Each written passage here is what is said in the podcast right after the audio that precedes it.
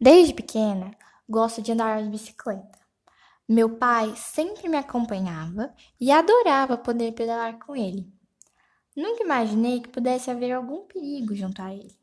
Porém, aconteceu algo inusitado. Irei relatar hoje.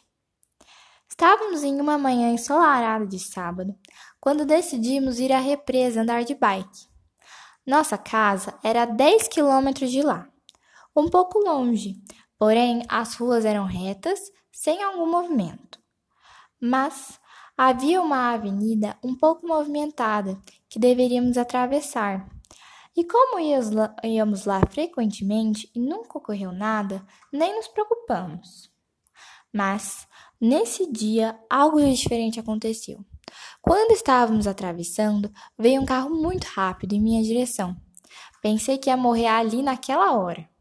Mas, por milagre de Deus, o carro freou a uns 30 centímetros de mim. Fez um barulhão e me assustei com o som e caí no chão.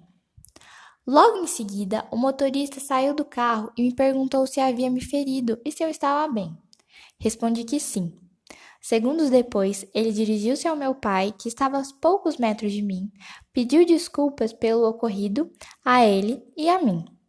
Passou até seu contato caso acontecesse alguma coisa, e era para avisá-lo. Pouco depois, foi embora e desculpou-se novamente. Meu pai e eu levamos um susto imenso, mas ao mesmo tempo ficamos aliviados por não ter acontecido nada grave. Esse fato me fez, de certa forma, refletir, como ainda há pessoas de boa índole, pois o motorista poderia ter simplesmente freado, desviado e ido embora. Mas não, ele prestou toda a assistência possível.